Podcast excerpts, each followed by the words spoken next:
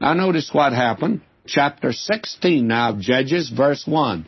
Then went Samson to Gaza, and he saw there an harlot, and he went in unto her. And it was told the Gazites, saying, Samson is come hither. And they compassed him in and laid wait for him all night in the gate of the city, and were quiet all the night, saying, In the morning, when it's day, we shall kill him. Other words, they locked up the city, and they said, We'll get him in the morning. Samson lay till midnight, rose at midnight, and when he came and found the gates of the city locked, what did he do? He took the doors of the gate of the city and the two posts and went away with them, bar and all, and put them upon his shoulders and carried them up to the top of a hill that's before Hebron. He sounds like a college student, doesn't he? It sounds like a prank of a teenager that he's doing. My, this boy Samson never did grow up. And all the time he's called to deliver Israel with this mighty power, and he's just using it for his own personal use. Notice now what happens. Verse 4. Now we come to the story of Samson and Delilah. It came to pass afterward that he loved a woman in the valley of Sorek whose name was Delilah. That's the story of Samson. That, my friend, is the downfall of Samson. That's the big failure in his life. That's the weak point in his life. He loved a woman. No man falls suddenly into sin. He does it gradually. It was discovered in the little town I was pastor of in Texas that there was a president, I guess he was, of the bank. And it was a small bank, but oh, he was outstanding. That man actually went with me to the jail to give out tracts and talk to the prisoners there. And one day he disappeared. and I think he'd gone on vacation. All of a sudden they began to miss money. It was gone. They couldn't believe that he did it. They tried to count for it every other way, but they couldn't. And finally they decided he was the one and they began to look for him because he didn't come back from vacation. That man finally committed suicide. And they found out it had been happening for years. No man falls all of a sudden in sin. And one of the greatest sins that destroys so many men today is he loved a woman. Is this matter of sex? It's one of the things that's killing off a great many. And that was Samson's sin was that a sex. He loved a woman in the valley of Sorek, whose name was Delilah. And the lords of the Philistines came up unto her and said unto her, Entice him. See where his great strength lieth, and by what means we may prevail against him, that we may bind him to afflict him, and we will give thee every one of us eleven hundred pieces of silver. And you may be sure of one thing, she was more interested in the 1,100 pieces of silver than she was interested in Samson. And so she begins now. I take it that Delilah was a woman that he never even tempted to marry at all. He began to kid with her in this case. Delilah said to Samson, Tell me, I pray thee, wherein my great strength lieth, wherewith thou mightest be bound to afflict thee. Samson said unto her, If they bind me with seven green withs that are never dried, then shall I be weak and be as another man. He kids her at first, you see, and he begins to give her answers, but they're wrong answers. And so when he went to sleep, why, she let them know, and they came up and bound him. And then she waked him up. She said, The Philistines be upon thee, Samson. And boy, he broke that just as if it was thread, and his strength was not known. Now, verse 10 of chapter 16 And Delilah said unto Samson, Behold, thou hast mocked me and told me lies. Now tell me, I pray thee, wherewith thou mightest be bound. And he said unto her, If they bind me fast with new ropes that never were occupied, then shall I be weak and be as another man. You see, again, he's playing with, he's kidding her along. And notice they try this out. And so what happened was they bound him when he was asleep, and she gave the cry again, and he break them off his arms just like they were thread, these new ropes. Now Delilah, she's really exasperated, frustrated with her boyfriend. And Delilah said unto Samson, Hitherto thou hast mocked me and told me lies. Tell me wherewith thou mightest be bound. And he said unto her, If thou weavest the seven locks of my head with the web. And now he's beginning to weaken. May I say to you, friends, this is the beginning of the end of the man. He begins now to weaken. And she fastened it with the pin and said unto him, The Philistines be upon thee, Samson. He waked out of his sleep, went away with the pin of the beam and with the web. He picked the whole thing up. Well, he's weakening because he's mentioning now his hair, you see. And she said unto him, verse 15 of chapter 16, how canst thou say, I love thee, when thine heart is not with me? Thou hast mocked me these three times, and hast not told me wherein thy great strength lieth. And it came to pass, when she pressed him daily with her words and urged him, so that his soul was vexed unto death, that he told her all his heart, and said unto her, There hath not come a razor upon mine head, for I have been a Nazarite unto God from my mother's womb. If I be shaven, then my strength will go from me, and I'll become weak and be like other men. Now, actually, the strength is not in the hair, friends. That's the badge of a Nazarite vow. And the strength was when the Spirit of God came upon him. Now, Delilah saw that he's really a fool, and he was a fool to tell her. Verse 18, when Delilah saw that he told her all his heart. She sent and called for the lords of the Philistines, saying, Come up this once, for he hath showed me all his heart. Then the lords of the Philistines came up unto her, and brought money in their hand, and she made him sleep upon her knees. She called for a man, and she caused him to shave off the seven locks of his head. She began to afflict him, and his strength went from him. This man's weak now. And she said, The Philistines be upon thee, Samson. And here's the tragic verse in the life of Samson. And he awoke out of his sleep and said, I will go out as at other times before and shake myself. Listen, and he wist not, he knew not that the Lord was departed from him. Friends, the strength was not in the hair. The strength was in the Spirit of the Lord God that was upon him. Strength today, there's no spiritual strength in ceremonies and rituals today. Friends, the strength of a believer is always in the Spirit of God. Always. And this man now, called a judge, called to deliver his people, a carnal judge, and now Ichabod, the glorious departed, is written over his life. He didn't know that the Spirit of God had now left him. You see, he never raised an army. He never won a battle. He never rallied the people. And what happened to him? Well, his strength is now gone. Sex is what ruined this man. Now we are told the Philistines took him, put out his eyes, brought him down to Gaza, bound him with fetters of brass, he did grind in the prison house. Howbeit, the hair of his head began to grow again after he was shaven. Then the lords of the Philistines gathered together to offer great sacrifice. And then you have the tragic end of this man. He delivers himself, but he doesn't deliver his people. Always himself. His hair began to grow. And this man certainly has now become a very repentant man. And they bring him into the temple to make sport of him, and the house was full of men and women. We're told in verse 27 now of chapter 16, and there were upon the roof about 3,000 men and women. This was that temple that was there of Dagon, their god, that beheld while Samson made sport. They just made a fool of him.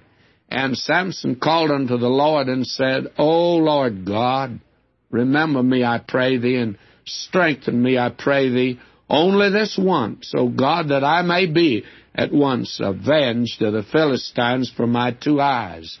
And Samson, you know, was brought up there. He was blind where the two pillars that held up the temple were. Samson took hold of the two middle pillars upon which the house stood and on which it was borne up, Uh, the one with his right hand, the other with his left. Samson said, Let me die with the Philistines. And he bowed himself with all his might. The house fell upon the lords and upon all the people that were therein. So the dead which he slew at his death were more than they which he slew in his life. Then his brethren and all the house of his fathers came down, took him up, and brought him up, and buried him between Zorah and Eshtaol in the burying place of Manoah his father. He judged Israel twenty years, but he failed. He shall begin to deliver Israel. And he went out and he didn't know that the Spirit of God had departed from him. Now, there is a comparison between Samson and the Lord Jesus Christ. You may be surprised. Listen to it. The birth of both was foretold by an angel, and he was separated to God. He was a Nazarite, and he went in the power of the Spirit of God. It can be said of both, the Lord Jesus and Samson. He was rejected by his people, Samson was, and so was the Lord Jesus, and he destroyed his enemies in his death. But notice there is a contrast, by the way, between them, and that's the thing to note. The prince of this world cometh and findeth nothing in me. The Lord Jesus said he found plenty in that Samson, didn't he? and his weakness was women. That's destroyed many a man. And now we see that Christ on the cross, he said, Father, forgive them, for they know not what they do. And Samson says, Avenge me. Christ's arms were outstretched in love on the cross, and Samson's arms were outstretched in hatred and revenge against the Philistines. And then, friends, Christ lives today. Samson died. The lesson for you and me is the Spirit of God will never leave a Christian, it's true, but you can grieve Him so you're powerless. And there came a time when the Spirit no longer will strive with men. He said that in the days of Noah. And that could be true in the life of a believer today. But if you're indwelt by the Spirit of God in God's man, May I say how tragic it is to live a life without the power of the Spirit of God. Now, as we come here to the 17th chapter, and from chapter 17 through 21, we have here the philosophy of history that we mentioned at the very beginning. We've seen it illustrated in this book in the hoop of history that rolls down through time and it started off with the nation Israel in the place of blessing. Then they began a departure from God. We put that in a chart in our notes on Judges, and we hope that you have those. And the nation is serving God. Then they did evil. They forsook God. They followed their own way. They were sold into slavery. And in their slavery and servitude, they cried out to God, then they turned to God and repented, and God raised up judges, delivered them, then they came back to the place of blessing of a nation serving God, and oh, oh, here they go again, and they begin to do evil and turn from God. Now that gives us this philosophy of history that every nation that goes down goes down in this order. There is first religious apostasy. Second, there is moral awfulness. And third, there's political anarchy. It begins in the temple, then the home, then the state. That's the way a nation goes down.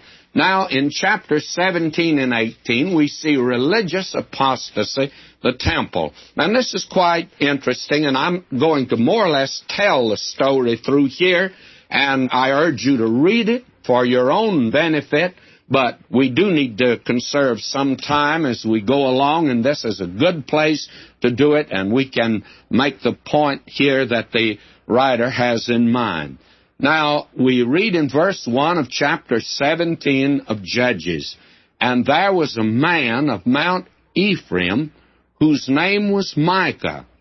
And he said unto his mother, The eleven hundred shekels of silver that were taken from thee, about which thou cursest, and speakest of also in mine ears, Behold, the silver's with me.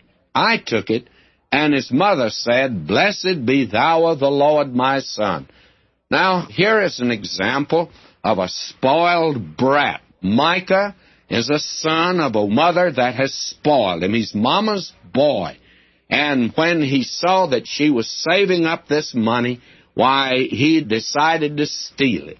And then he took it, and it must have bothered him. Then he told her what he had done.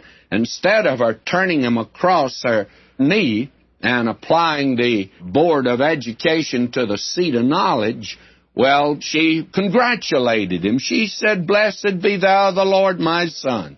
And when he had restored the eleven hundred shekels of silver to his mother, his mother said, Now notice, they've gone off into idolatry. I had wholly dedicated the silver unto the Lord from my hand for my son to make a graven image and a molten image. Now therefore I will restore it unto thee. And then she turns around and gives it to him to make an image, and she said she dedicated it unto the Lord. You know, there are a lot of Christians today that are just that inconsistent. She said, I'm dedicating it to the Lord, but we're making an idol, using it for that. And I find a great many Christians, I've been rather amused at some of these youth groups. You know, they take up an offering and they say it's for the Lord, and then they use most of it for the social on Friday night that they all can enjoy. Dedicated to the Lord, but actually dedicated to the God of pleasure, to hedonism, if you please, not to God at all. And that's what you have here. Now, what happened was this man Micah, with that money, was apparently able to not only make one molten image, but we're told in verse 5, and the man Micah had a house of gods, that is, of images, and made an ephod and teraphim and consecrated one of his sons who became his priest.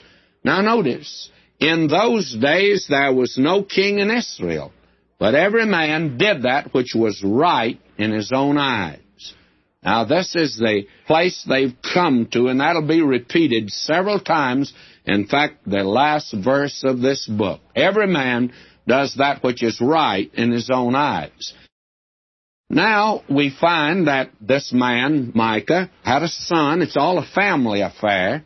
And I guess that bothered him a little. But this is what happened. Verse 7 now of Judges 17.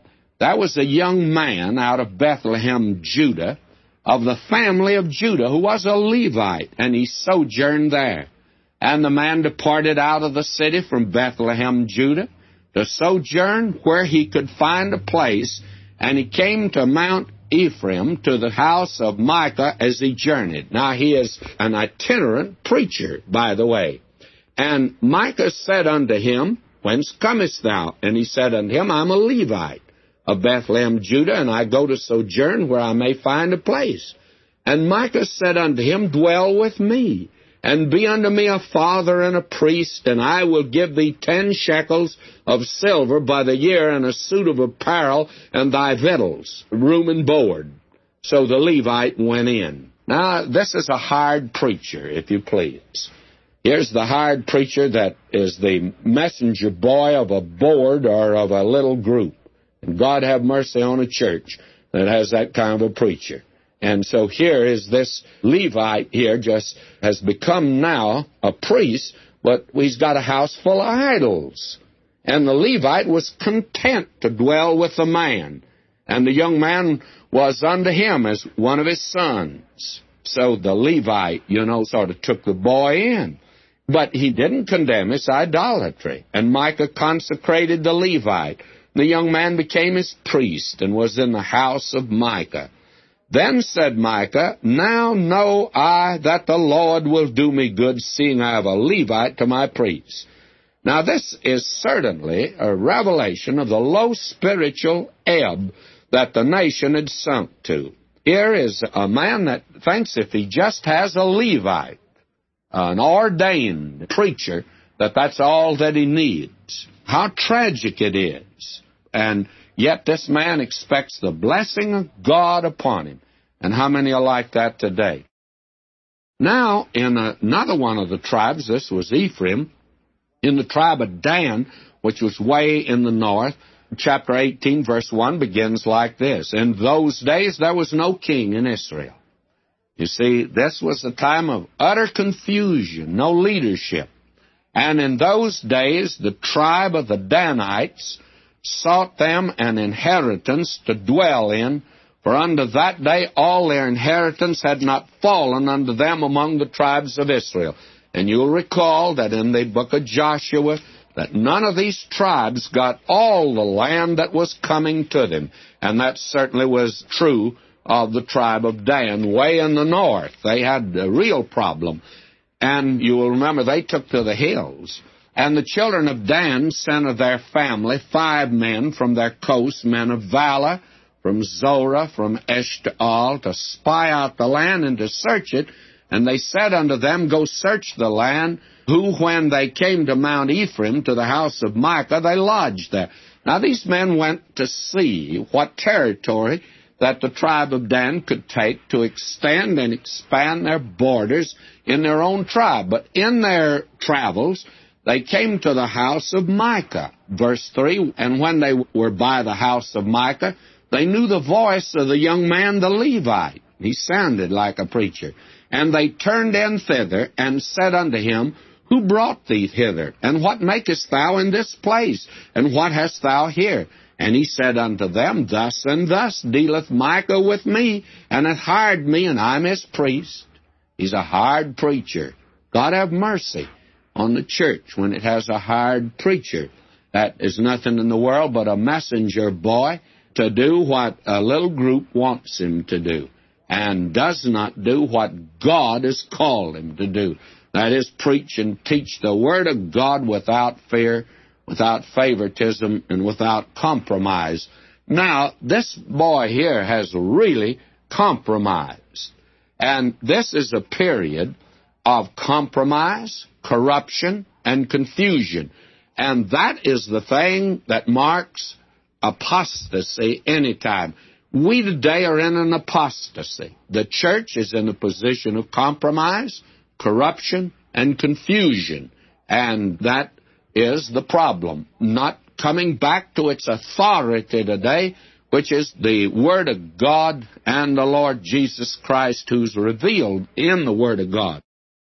Now, will you notice? These men from Dan, they said, Oh my, well, here's a priest right here, and we'll speak to him. They said unto him, Ask counsel, we pray thee of God, that we may know whether our way which we go shall be prosperous. And the priest said unto them, Go in peace. Before the Lord is your way wherein ye go. And my, this is the sweet talk of a hired preacher. Saying things that the people want to hear, having itching ears.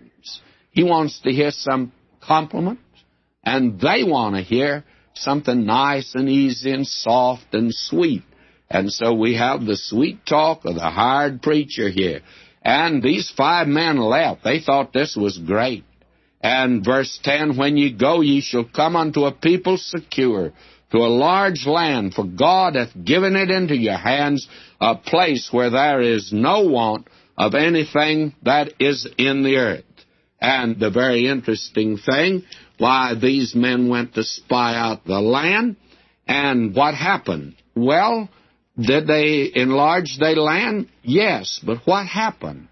Verse 30 And the children of Dan set up the graven image, and Jonathan, the son of Gershom, the son of Manasseh, he and his sons were priests to the tribe of Dan until the day of the captivity of the land. Now, who is Jonathan? He happens to be the grandson of Moses. Now, here is real apostasy. Friends, you couldn't have it any worse than it is right here. This is apostasy from the days of Moses now to his grandson, who is priest and has an idol. They've gone a long ways from God. Moses had said, Thou shalt have no other gods before me. Thou shalt not make unto thee any likeness. And here the grandson now is priest of an idol. This is tragic. I wonder if I may say this on the network, and I think it will be all right to say it. I was shocked when I began to study for the ministry and began to learn a few things about the church. I was not brought up in the church, and as a result, it was a new world and a new life for me when I began to study for the ministry and found out some things. I had always thought of Dwight L. Moody as being way up there, a real saint of God. And he was, by the way. And then a man who knew him and who knew his family, he said, You know, that one of his sons is in the most liberal organization that's in this country, in that day. He was in the old Federal Council of Churches and had an office in that. I said, You don't mean that a son of Dwight L. Moody? He said, Yes, that's right. And do you know, I never had anything that hurt me as that did as a young man studying for the ministry. I just couldn't understand how a son of a man like Moody could depart from the gospel of Jesus Christ and the integrity and inerrancy of the Word of God. May I say to you, friends, that apostasy is an awful thing. And the problem with any nation begins always in this matter of religious apostasy. This is what has happened now, and you'll notice that it moves on to the second stage and that second stage is an awful stage, moral awfulness. And we have that story now in chapter 19, and it concerns actually the tribe of Benjamin. And I'm not going to go into a great deal of detail here, but just to look at something that I think is very important. Chapter 19, verse 1 And it came to pass in those days when there was no king in Israel, that there was a certain Levite sojourning on the side of Mount Ephraim, who took to him a concubine out of Bethlehem, Judah. Now we have another insight into the life of the people of that day. And this is a good illustration of Romans 1 through 3, by the way. And his concubine played the harlot against him, went away from him unto her father's house to Bethlehem, Judah, and was there four whole months. Now imagine this Levite marrying a woman like that. And she leaves him and goes back to her father's house, plays the harlot, and he went after her. And he took her with him, and as he journeyed, they came into the borders of the tribe of Dan.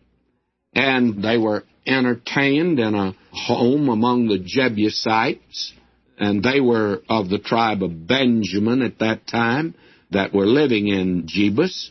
And what happened was that when they were being entertained, why the man of the town came in, and they apparently knew something of her reputation to begin with, and what happened was that they, uh, of course, broke in. They absolutely killed her. They apparently raped her and then killed her.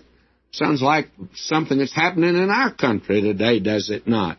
And by the way, the parallel is quite striking as you go through this section. And then what happened was that they killed her, and then they left. And this man, this Levite, was really wrought up. And you know what he did? This reveals how low they were in that day. He took her and cut her up in pieces and sent a piece to each tribe with a message of what it was and what had happened to him. And you know, it caused all the tribes to be incensed.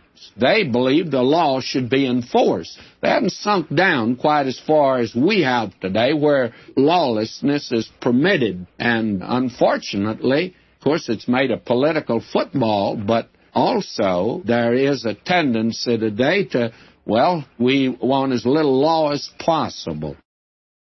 And so all the tribes assembled together, and they came against the tribe of Benjamin. And the tribe of Benjamin tried to defend themselves, but they had a tremendous army, apparently. Verse 16 of chapter 20 says this Among all this people, there were 700 chosen men left handed, southpaws. Every one could sling stones at a hairbreadth and not miss. Now, a great many people think it's miraculous that David was able to hit Goliath right in the eye. I heard a liberal talk about that for 15 minutes, that he couldn't have been that accurate. Well, read this verse here. They were as accurate in that day as they are today with the missiles, by the way. They had to be much closer, but if they could get in the range of a slingshot, why, it would be fatal for anyone. These men could split a hair, these left handed men. And when you come to David, you'll find out. And you remember David took five stones. And by the way, I heard that same liberal say that he thought if he messed with one, he'd use the other. That wasn't it at all. You know why he took five stones? Well, if you read the record very carefully, you'll find out old Goliath had four sons that were sitting over there in the army of the Philistines, and David had a stone for each one of them. David didn't need but one stone for Goliath. He knew how accurate he was, and he knew how he could use it, but they were overcome by sheer numbers, and actually the tribe of Benjamin was almost destroyed. We're told in verse 44 of chapter 20, and there fell of Benjamin 18,000 men. All these were men of valor. Why? Because of the gross immorality that they had sunk to. And we're told in verse 46 so that all which fell that day of Benjamin were 20, and 5,000 men that drew the sword, all these were men of valor. How tragic it was. This is the favorite tribe, Benjamin the young son of old Jacob, and the favorite, the one that Judah was willing to lay down his life for. And they occupied a place right next to Judah. But this gross immorality that has taken place, and it's set tribe against tribe, class against class. And what has happened now? Well, it leads to political anarchy. The steps are outlined here very clearly. There was first religious apostasy, way up yonder with Micah's image, Micah's idol.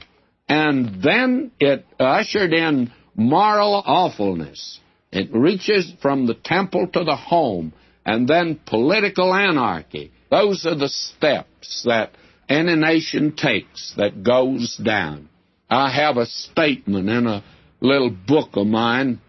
America needs a declaration of dependence, not independence, but dependence. And of course, that is on God. I took out of the Wall Street Journal way back in 1928, the clipping actually was sent to me, and it states there that what America needed in the Depression at that time was not some economic arrangement or political move, but needed to return to the days when grandfather thought it was good business to take the team out of the field early on Wednesday evening so that the team could be hitched up to the wagon in which grandma put the children with their scrub faces and they all went off to the little church down at the crossroads for prayer meeting on Wednesday night and they thought it was good business even in the time of harvest. That was something said by that Wall Street Journal. May I say to you, if that was true then, certainly true today. Where did our trouble begin? Our trouble is primarily spiritual, goes back. Actually, it goes back to the church. The church went into apostasy. Then it's entered the home. And we talk about the drug problem. We talk about the generation gap.